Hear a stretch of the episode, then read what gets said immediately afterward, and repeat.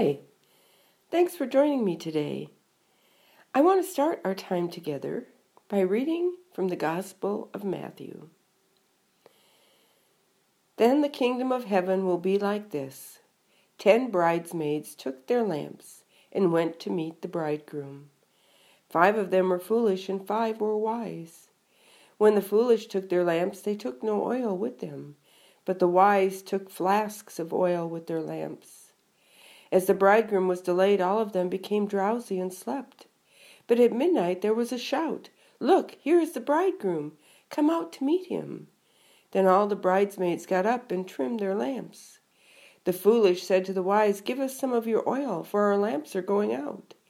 But the wise replied, No, there will not be enough for you and for us. You had better go to the dealers and buy some for yourselves.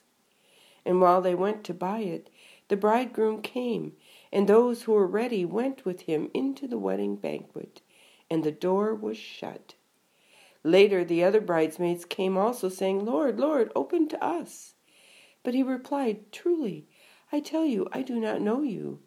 Keep awake, therefore, for you know neither the day nor the hour. The Gospel of our Lord. Praise to you, O Christ.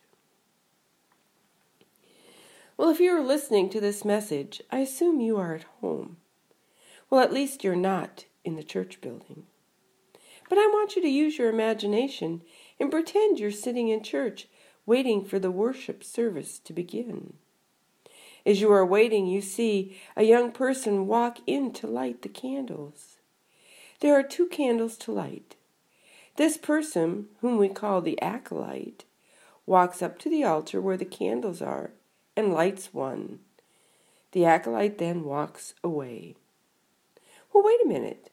If there are two candles on the altar, why did the acolyte only light one candle? Now, pretend the acolyte sits down in front of you and you say to the acolyte, Excuse me, you forgot to light a candle. The acolyte turns around and asks you to light it. Well, you say no because you're not the one that's supposed to light the candles. You came prepared to listen to the service and participate. You have your bulletin in your hand. You have everything you need. You're ready to do everything you need to do. So you don't think you have to help someone else. Now, doesn't this sound a little like the story I just read to you from Matthew's Gospel? The one about the ten bridesmaids? They all had a job to do, just like the acolyte. Five of the bridesmaids came prepared to do their job, and they did it. The other five came with what they thought was enough oil to keep their lamps lit, but they ran out of oil before their job was done. So the bridegroom only had half of the light he needed, just the light from the candles. Just like this light from the candle is only half as bright as it should be because only one candle is lit in the church. So, how do you feel about the bridesmaids who were not prepared as they should have been, or the acolyte who forgot to light the candle? Well, you could be upset with them and think that it's their fault and they should know how to be better prepared.